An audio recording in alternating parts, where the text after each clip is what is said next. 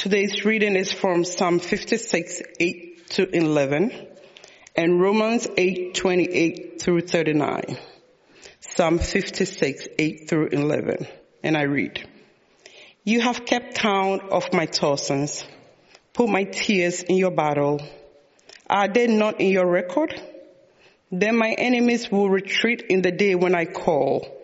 This I know that God is for me. In God whose word I praise. In the Lord whose word I praise. In God I trust. I am not afraid. What can a mere mortal do to me? Romans 8, 28 through 39. We know that all things work together for good for those who love God, who are called according to his purpose. For those whom he foreknew, he also predestined to be conformed to the image of his son, in order that he might be the firstborn within a large family. And those whom he predestined, he also called. And those whom he called, he also justified. And those whom he justified, he also glorified. What then are we to say about these things? If God is for us, who is against us? He who did not withhold his own son, but gave him up for all of us, will he not with him also give us everything else? Who will bring any charge against God's elect? It is God who justifies. Who is to condemn? It is Christ Jesus who died. Yes, who was raised, who is at the right hand of God, who indeed intercedes for us. Who will separate us from the love of Christ? Will hardship or distress or persecution or famine or nakedness or peril or sword. As it is written, for your sake we are being killed all day long. We are counted as sheep to be slaughtered. No, in all things, in all these things, we are more than conquerors through him who loved us. For I am convinced that neither death, nor life, nor angels, nor rulers, nor things present, nor things to come, nor powers, nor heights, nor depth, nor anything else in all creation, who will be able to separate us from the love of God in Christ Jesus our Lord. This is the word of God for the people of God. And now a moment where we should have used different words. Mm-hmm.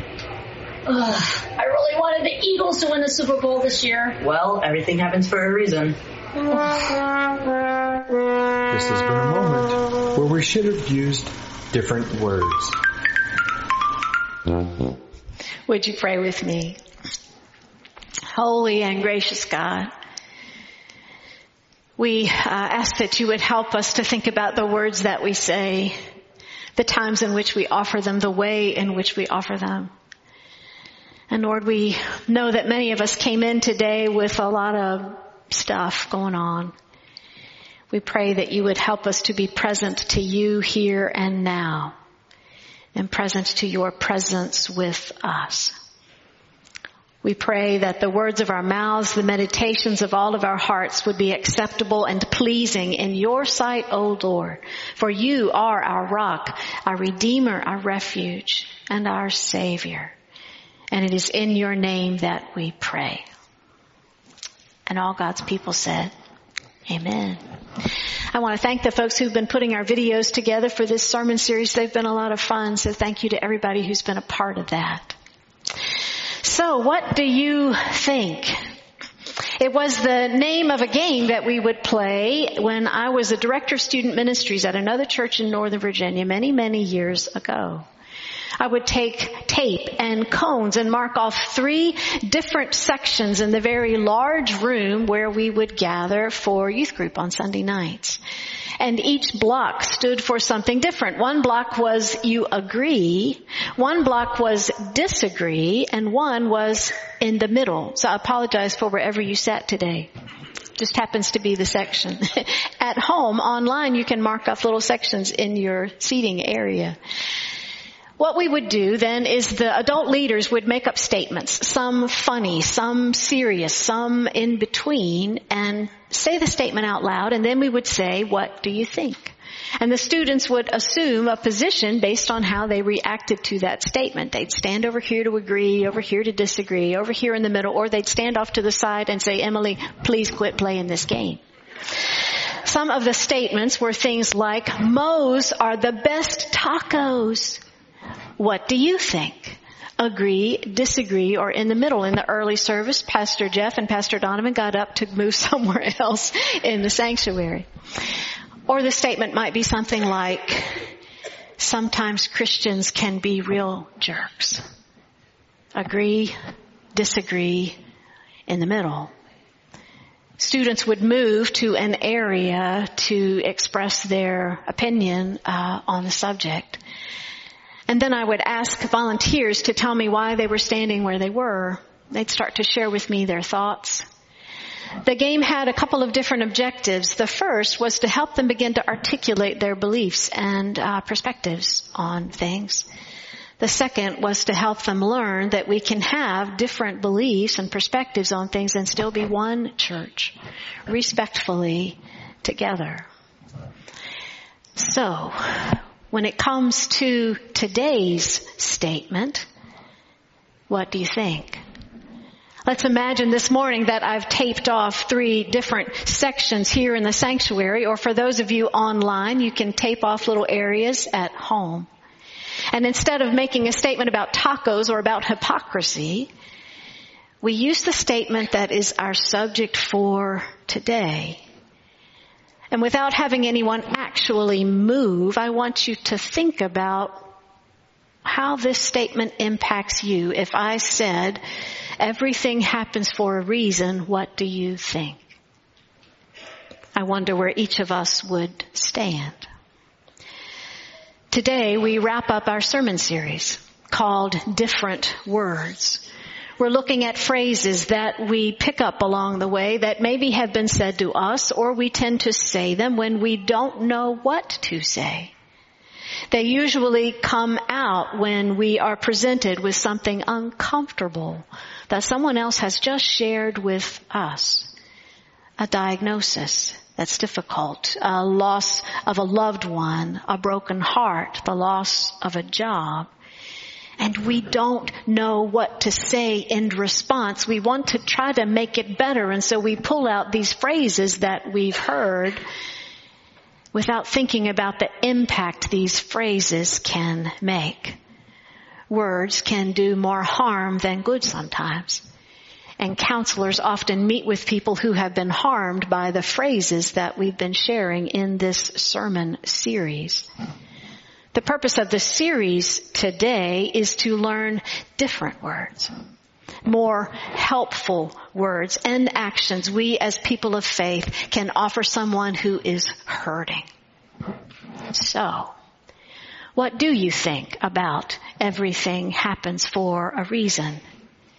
Here are some comments I have heard over many years. Maybe you'll hear yourself in there somewhere. Maybe you would stand over here. You cling to these five words. You agree with them. They help you in crisis believing that God is somehow behind what's happening, that there must be a reason and though you may not know what that reason is or it may not make sense, you still believe that God is behind it, directing everything from parking spots to stoplights to mail delivery to disease and earthquakes like John Calvin, a theologian in the 1500s, wrote, you may believe that God directs everything down to where a drip, a drop of rain would fall or not. And that gives you comfort. Or maybe you would stand over here this morning and these five words make you cringe and you disagree with them. Hearing them makes you wonder what possible good reason there could ever be for someone you love to be hurting.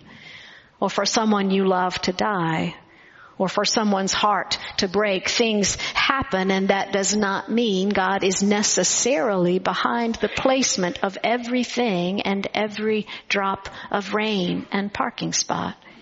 We live in a world that is broken, in which people get sick, people die, and accidents occur, and people have free will, and we may be the victim of someone else's choices, or the victim of our own choices.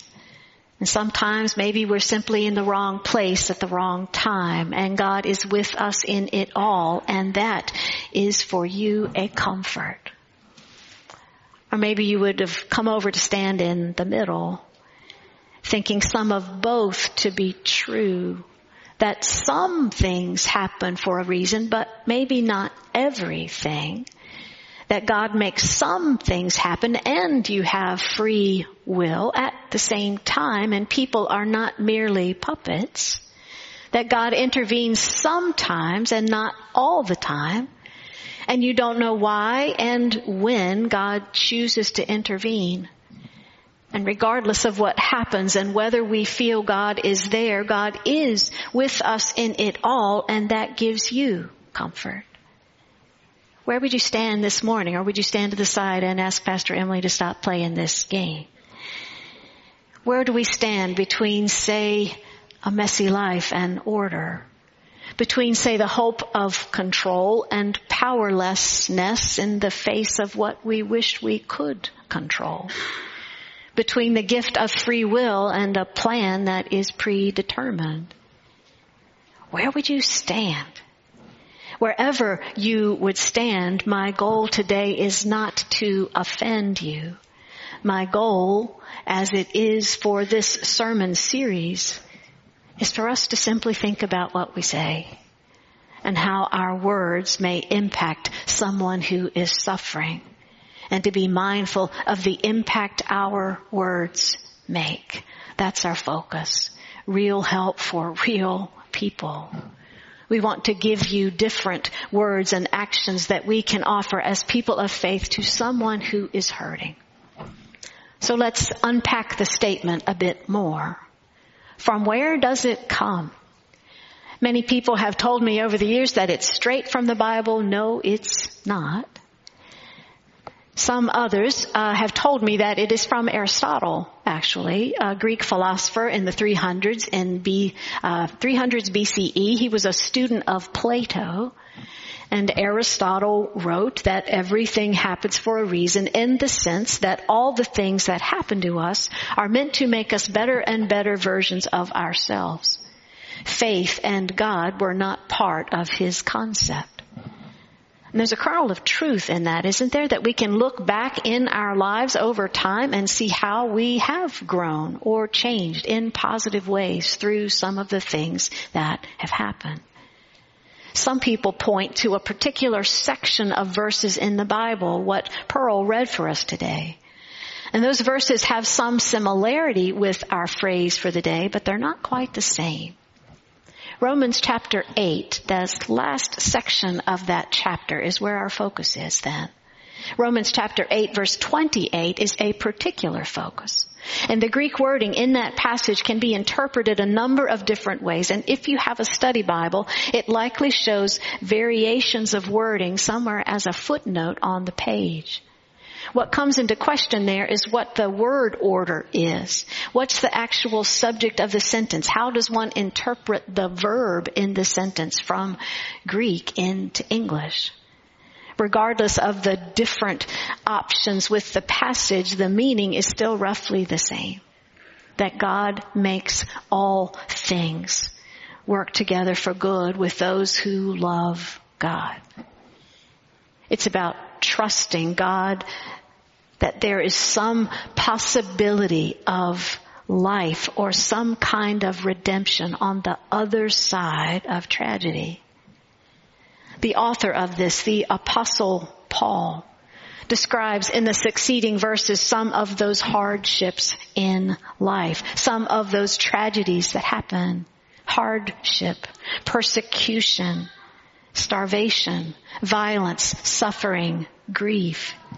And Paul does not say God causes them, but states strongly that God is with us when these things happen and that nothing in all creation, no matter how bad it is, can sever the connection and support that God gives.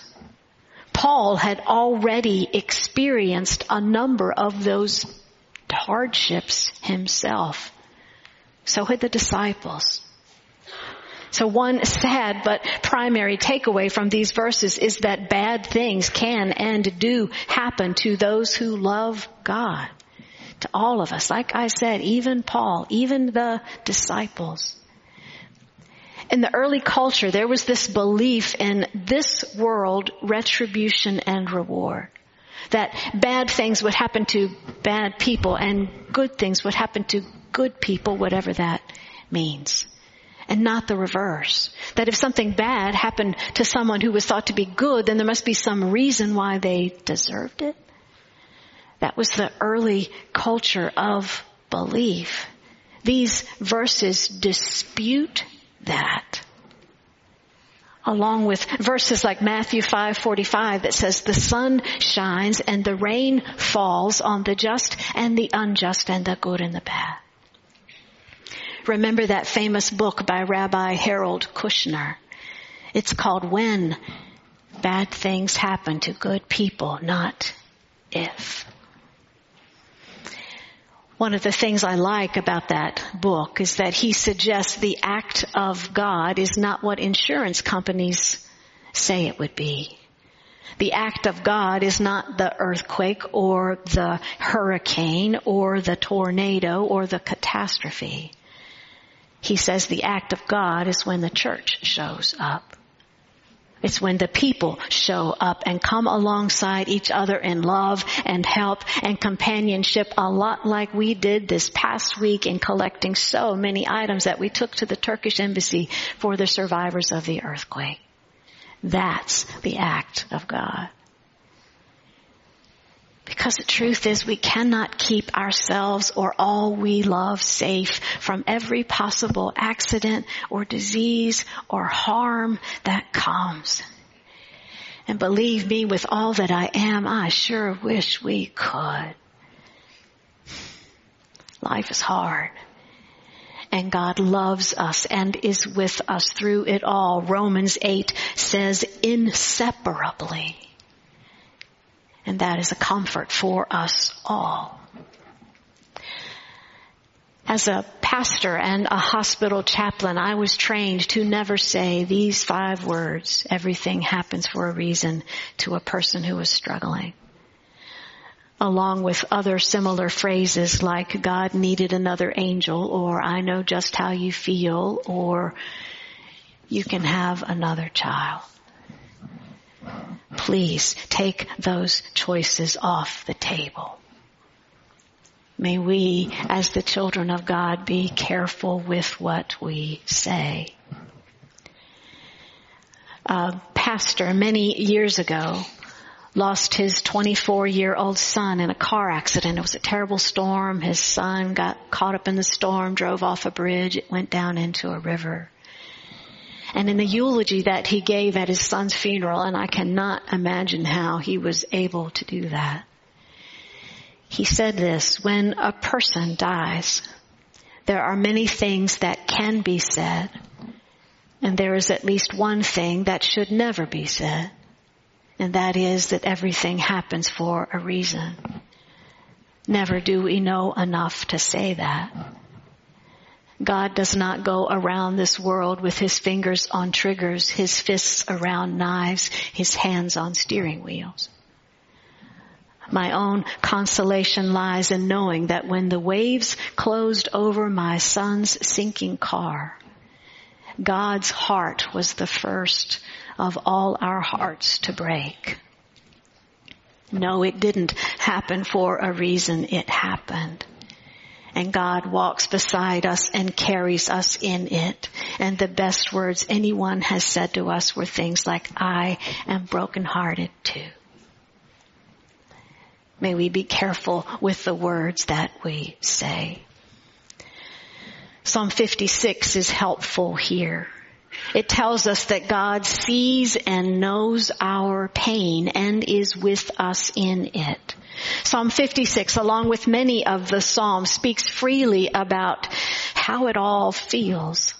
The Psalms openly wrestle with tragedy and faith. They both challenge and question God and lean on God and trust in God all at the same time. And in this uh, verse 8 of chapter 56, it says, You have kept count of my tossings and put my tears in your bottle. Or in the message translation, it puts it this way, you've kept track of my every toss and turn through the sleepless nights. Each tear entered in your ledger, each ache written in your book. The psalm affirms that God knows our pain and is with us in it. Every tear, every toss, every turn. God is with us in everything that does not make any sense. Pain in the world can cause us to question God. As I said two weeks ago, theology and tragedy don't always play nice with each other. That's the way it is. That's the challenge of what we call theodicy that age old question of a good God in a world where pain is a very real and unavoidable part of existence. That what God offers us is maximum support, not maximum protection pain and love and hope exist often side by side and God does not let us go in any of it. Scripture tells us that. The Gospels tell us through the resurrection even that God can redeem anything. Even death. That is our hope. That is our good news. That God can bring transformative, life-giving hope out of the tragedies that break us. And God has the power to take the worst things that happen and bring new life out of them. That's the God we worship. That's the God who loves us so much that pain and evil need not get the end of the story. As Roman 8 says, the love of God and our hope in God are something no one can take away. Amen to that. Amen. So, Pastor Emily, if it's not best practice to say everything happens for a reason, when my next door neighbor comes to me to share something that uh, he's going through, what can I say? What can I do? Well, there was another game that we used to play in that youth group all those many years ago. We'd get out again the tape and the cones and it was this big room and we'd mark off kind of a start line here and we'd mark off a, an end line here and we'd pick some tragedy that happened we'd call it disaster zone. It's a terrible name for a game, by the way.